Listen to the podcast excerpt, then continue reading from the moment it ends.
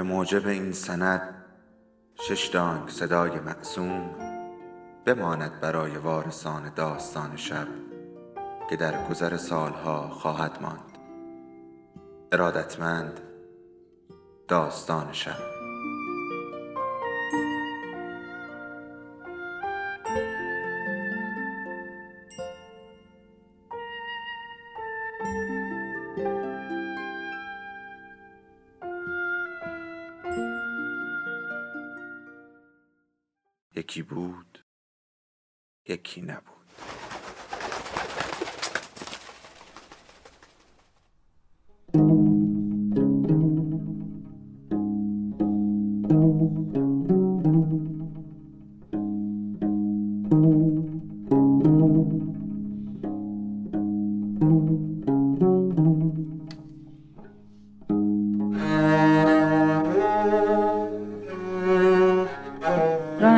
تاکسی خود را کنار کشید تا راه را برای کاروان درازی از جیب ها و وسایل نقلیه زره پوش شوروی باز کند.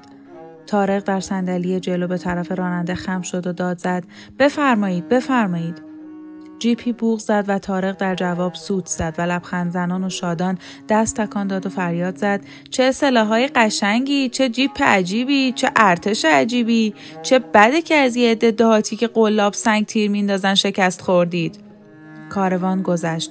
راننده باز به خیابان برگشت. لیلا پرسید چقدر دیگه مونده؟ راننده گفت حد اکثر یک ساعت به شرط اینکه به کاروان دیگر یا پست بازرسی نخوریم. لیلا همراه بابا و طارق به سفری یک روزه می رفتند. حسینه هم دلش می‌خواست بیاید. از پدرش خواهش کرده اما او اجازه نداده بود.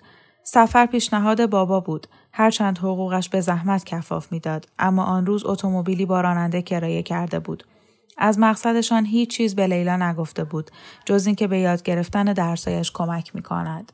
از ساعت پنج صبح توی راه بودند. از شیشه طرف لیلا چشماندازی از قله های برف پوش به بیابان ها و دره های ژرف و سنگ پوس های آفتاب زده تغییر می کرد. در طول راه از خانه های گلی با بام های کاهگل و مزارعی که جابجا دسته های درو شده گندم در آنها دیده می‌شد گذشتند.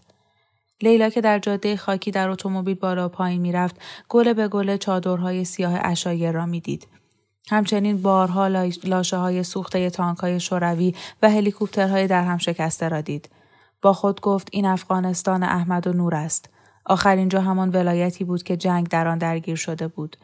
نه در کابل کابل در آرامش کامل بود. در کابل اگر انفجار گهگاهی توپها نبود، اگر سربازهای شوروی در پیاده روها سیگار نمیکشیدند و های شوروی مدام در خیابانها دفیله نمی‌رفت، جنگ می توانست شایعه بیش نباشد.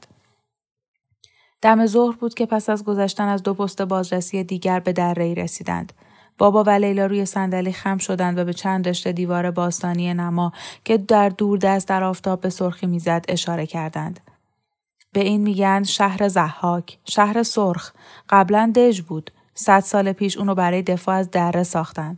نواده چنگیزخان در قرن سیزدهم به اینجا حمله کرد اما کشته شد. بعد خود چنگیزخان اونو ویرون کرد. راننده که خاکستر سیگارش رو از شیشه بغل دست به بیرون میتکاند گفت دوست جوان من حکایت کشور ما اینه یک مهاجم پس از مهاجم دیگه مقدونیا ساسانیا عربها مغولها حالا هم که شورویها اما ما مثل اون دیوارها هستیم. در هم شکسته بدون هیچ قشنگی چشمگیری. اما هنوز سر پا. حقیقت ندارد برادر. بابا گفت چرا؟ دارد. نیم ساعت بعد راننده در گوشه ای نگه داشت. بابا گفت شما دوتا بیاین. بیاین بیرون و نگاهی کنین. آن دو از تاکسی پیاده شدند. بابا اشاره کرد اونجاست ببینین. دهان تارق باز ماند. لیلا هم همینطور. می‌دانست که اگر صد سال هم زندگی کند چون این چیز با عظمتی را نخواهد دید. دو بودای عظیم بلندتر از آن که در تمام عکسها دیده و تصور کرده بود قد برافراشته بودند. آنها را بر صخره سنگی سفید شده از تابش آفتاب تراشیده بودند و نگاهشان بر آنها از بالا به پایین بود. لیلا در نظر آورد که از قریب دو هزار سال پیش آنها به کاروانهایی که از راه ابریشم از دره میگذشتند همینطور نگریستند. در هر دو سوی برآمدگی بالای سرشان هزاران غار در صخره کنده بودند. تارق گفت من که خودمو خیلی کوچیک می‌بینم. بابا گفت می‌خوای بریم بالا؟ لیلا پرسید بالای مجسمه ها می‌تونیم؟ بابا لبخند زد و دستش را گرفت. بیا. بالا رفتن برای تارق مشکل بود که ناچار دست های لیلا و بابا را گرفته بود و با هم پله پله از پلکان پیچان باریک و نیمه روشن بالا می رفتند. در طول راه قارهای تاریک و تونلهایی را دیدند که از هر سو صخره را مشبک کرده بودند. بابا گفت مواظب جای پات باش. صدایش پژواک بلندی داشت. زمین زیر پا محکم نیست. در بعضی جاها پلکان به حفره بودا باز می‌شد. به پایین نگاه نکنید بچه ها. یک راست به جلو نگاه کنید. همچنان که بالا می رفتند بابا گفت با میان زمانی مرکز پر رونق بودایی ها بود تا در قرن نهم به تصرف عرب ها درآمد.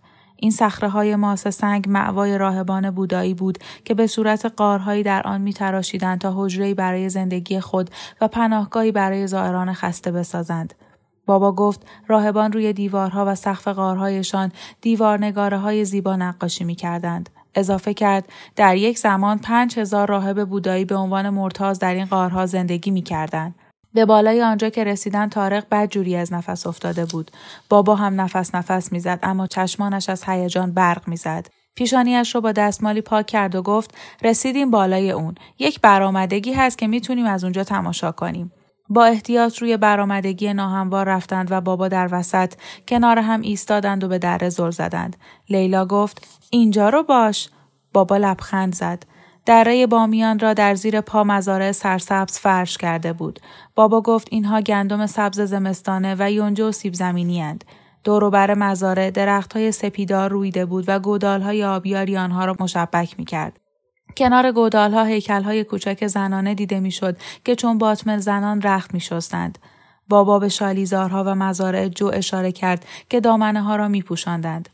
پاییز بود و لیلا آدمهایی را با قباهای رنگارنگ می‌دید که محصولات درو شده را برای خشک شدن روی بامهای خشتی خانهشان پهن می کردند. در دو طرف جاده اصلی هم که از میان آبادی میگذشت سپیدار رویده بود. چند دکان و چایخانه و سلمانی کنار خیابان هم در دو سویش بودند.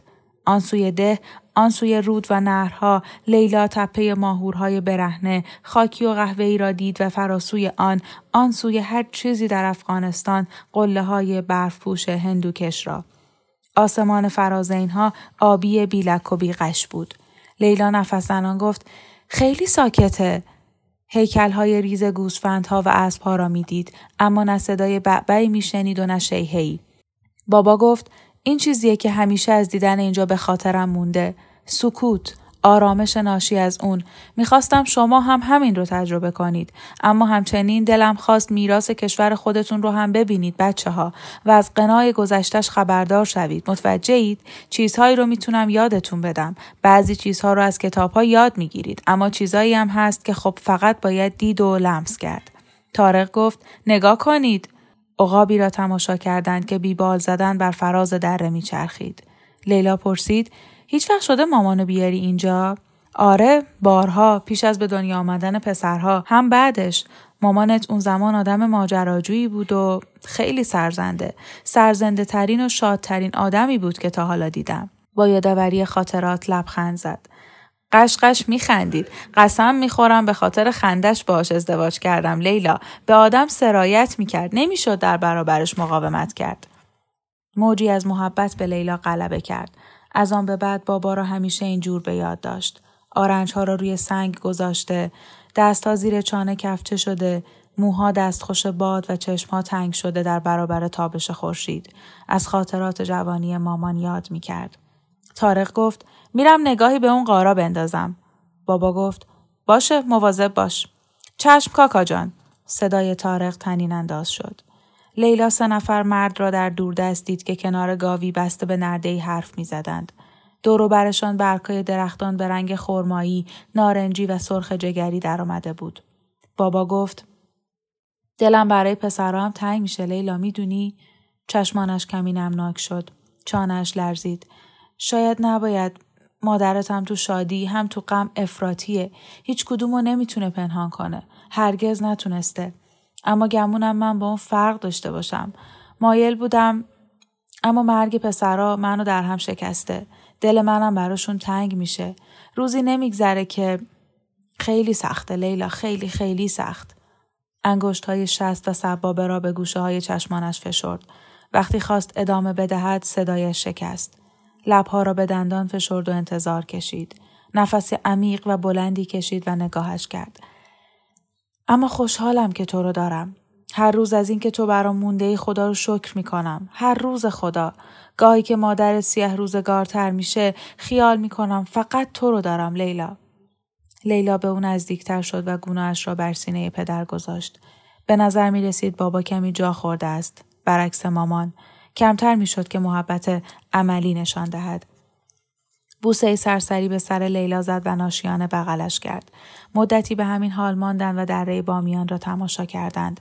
بابا گفت هرچند این سرزمین رو دوست دارم گاهی به فکر ترکش میافتم. که کجا بریم؟ هر جا که فراموش کردن راحت باشه. گمونم اول پاکستان. یک سال شایدم دو سال. صبر می‌کنیم تا مدارکمون روال خودش رو طی کنه. بعدش؟ بعد خب دنیای بزرگتریه. شاید آمریکا. جای نزدیک دریا. مثل کالیفرنیا. بابا گفت که آمریکایی ها سخاوتمندند تا مدتی از لحاظ پول و خوراک حمایتشان می کنند تا سر پای خودشان بیستند. کار پیدا می کنم و ظرف چند سال که به قدر کافی پس انداز کردیم یه رستوران افغانی کوچیک باز می کنیم. نه تجملاتی. یادت باشه فقط یه جای کوچولوی محقر با چند تا صندلی و چند تا قالیچه. شاید چند تا عکس کابل روی دیوارها. مزه غذاهای افغانی رو به آمریکایی‌ها میچشونیم. با آشپزی مادرت. حتما تو خیابون صف می‌کشن. تو هم البته می‌تونی بری مدرسه. می‌دونی که احساسم نسبت به این موضوع چجوریه. در رأس اولویت های ما اینه که خوب تحصیل کنی. بری دبیرستان و بعد دانشگاه. اما تو اوقات فراغت اگه دلت خواست می‌تونی به ما کمک کنی. سفارش بگیری، پارچا رو آب کنی و از این جور کارا. بابا گفت در رستوران جشن تولد، مراسم نامزدی، جشن سال نو رو می‌گیرند. آنجا به پاتوقی برای افغانهایی بدل می شود که مثل آنها از جنگ و ویرانی گریختند. و آخر شبها پس از اینکه همه رفتند و آنجا تمیز شد ستایی در میان میزهای خالی می نشینند و خسته اما سپاسگزار بخت خود چای می نوشند. بابا که حرفش را تمام کرد ساکت شد. هر دو سکوت کردند. می‌دانستند که مامان حاضر نیست هیچ جا برود. تا احمد و نور زنده بودند ترک افغانستان محال بود. حالا که آنها شهید شده بودند باروبن برداشتن و گریختن بدترین بیحرمتی بود. خیانت بود. انکار ایثار پسرهایش بود. صدای مامان در گوش لیلا زنگ می‌زد. چطور می‌تونی چنین فکری بکنی؟ مردنشون هیچ معنایی برات نداره پسرمو تنها تسلای من اینه که بدونم روی همون زمینی را میرم که با خونشون عجین شده. نه هرگز لیلا می‌دانست که بابا هرگز بدون او نمی رود. هرچند مامان دیگر برای او نه زن بود و نه برای لیلا مادر. بابا به خاطر مامان این خیال بافی را همانطور از خود می تکاند که هر روز پس از ورود به خانه قبار آرد را از کت خود می تکاند. به این ترتیب در وطن می ماندند تا پایان جنگ می ماندند و هرچه پس از جنگ پیش می آمد باز هم می ماندند. لیلا یادش آمد که یک بار از مامان شنیده بود که به بابا گفته با مردی ازدواج کرده که اعتماد ندارد. مامان نمی‌فهمید. مامان نمی‌فهمید که اگر با این نگاه کند تنها اعتقاد راسخ زندگی بابا را می بیند که یک راست به او زل زده است. کمی بعد از خوردن ناهار که نان و سیب زمینی و تخم مرغ پخته بود تارق زیر درختی کنار نهری که شرشر می کرد چرت زد. تارق کت را به صورت بالش درآورد و زیر سر گذاشت و دستها را روی سینه تا کرد و خوابید. راننده به ده رفت که بادام بخرد. بابا پای عقاقی های ستبری نشست و کتاب جلد نازکی را خواند. لیلا با آن کتاب آشنا بود. بابا یک بار آن را برایش خوانده بود. داستان پیرمرد ماهیگیری بود به نام سانتیاگو که ماهی بزرگی سید می کند. اما قایق را که به ساحل می رساند از ماهی غنیمت چیزی نمی ماند. کوسه آن را تکه تکه خوردند. لیلا کنار نهر نشست و پاها را در آب خنک گذاشت. در بالای سرش پشه ها وزوز می کردند و دانه های افرا می رخصیدند. سنجاقکی در آن نزدیکی می پرید. لیلا بالهای شفاف سنجاقک را تماشا کرد که وقتی از این علف به آن علف پرواز می کرد نور خورشید را باز می تافت.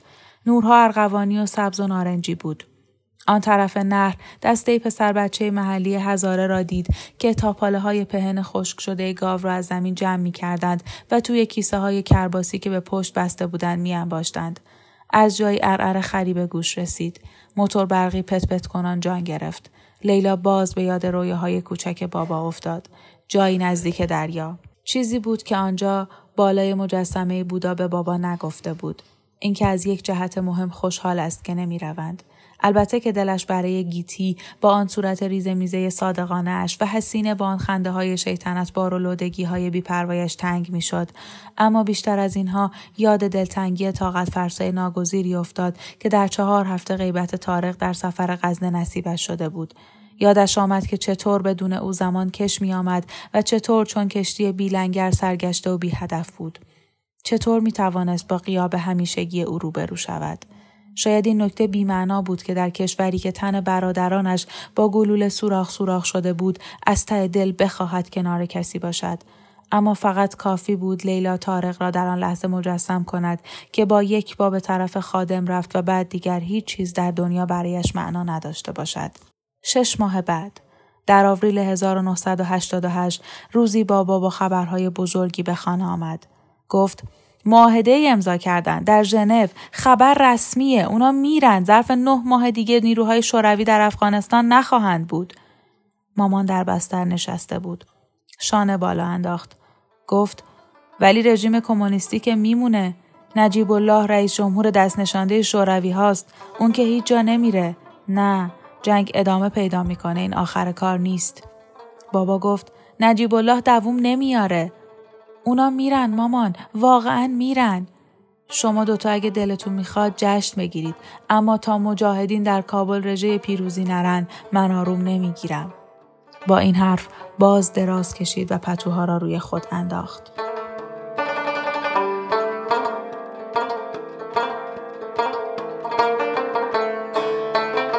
ژانویه 1989 یکی از روزهای ابری ژانویه 1989 سه ماه پیش از آنکه لیلا یازده ساله بشود او و پدر و مادرش و حسینه به تماشای یکی از آخرین کاروانهای نظامی شوروی رفتند که شهر را ترک می گفت.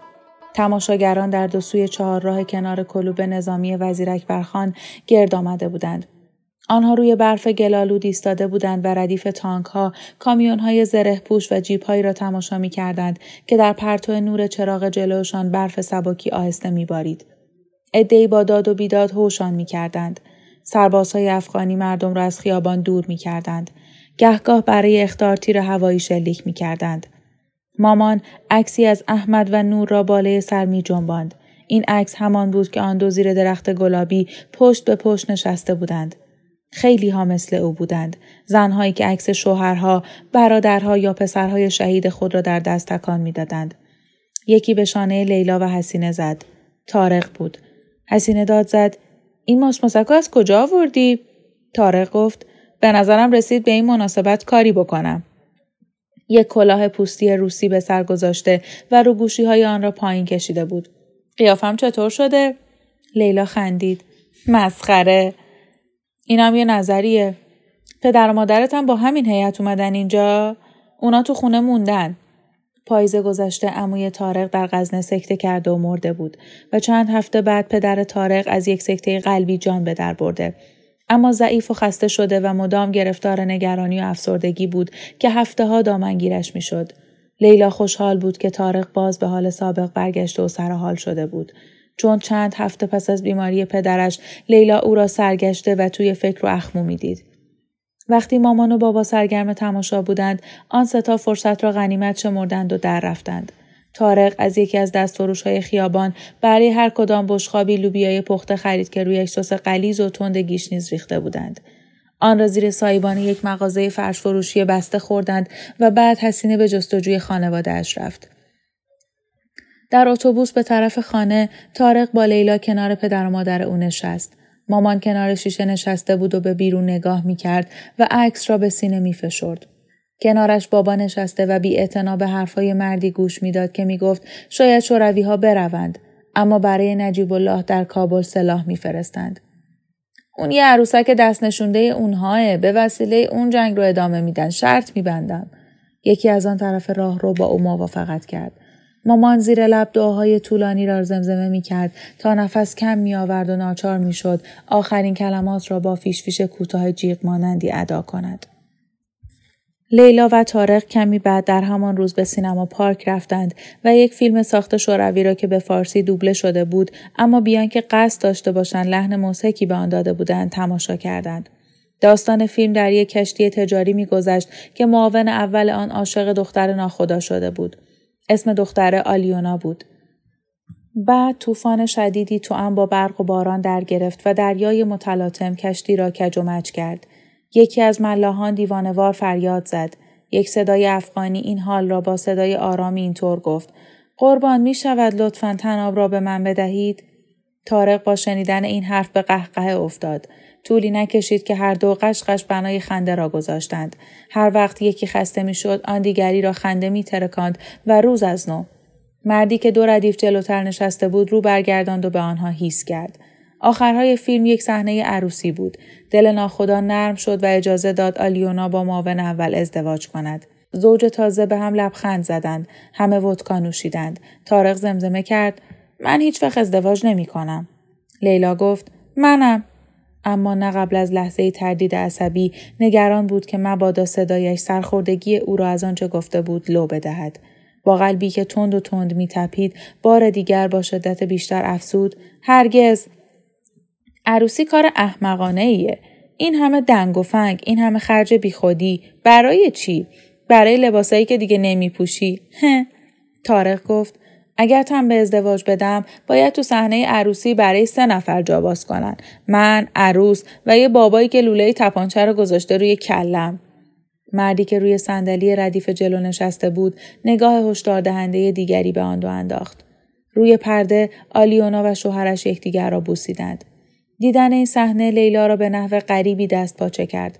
کاملا خبردار بود که قلبش تاب تاب می کند و خون به گوشهایش هجوم می آورد و از حال تارق بیخبر نبود که خود را جمع جور کرده و آرام نشسته بود. صحنه طولانی شد. لیلا ناگهان پی برد که نباید به جنبت یا صدایی از خود درآورد. حس کرد که تارق تماشایش می کند. یک چشمش به پرده و چشم دیگرش به او بود. همانطور که او هم همین کار را می کرد. از خود پرسید آیا صدای نفسهای او را که از بینی در میآید و تو می رود می شنود و منتظر یک خطای ظریف یک بینظمی لودهنده است که افکارش را برملا کند. بعد تارق ناراحت در صندلی خود جابجا جا شد. با صدای کشیده ای گفت می‌دونستی اگه تو سیبری دماغ تو بگیری قبل از اینکه بیفتی به زمین بدل به یک قندیلک سبزی میشی؟ هر دو زدن زیر خنده اما این بار خنده کوتاه و عصبی و وقتی فیلم تمام شد و از سینما بیرون آمدند لیلا خیالش راحت شد که دید آسمان تاریک شده و او مجبور نیست در روشنایی روز به چشمهای تارق نگاه کند.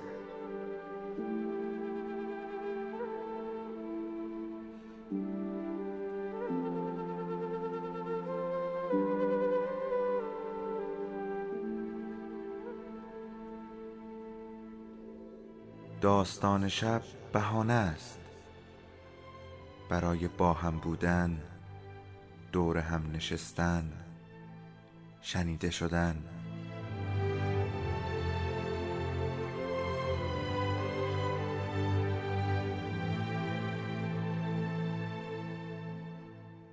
صدای افسانه ها رو میشنویم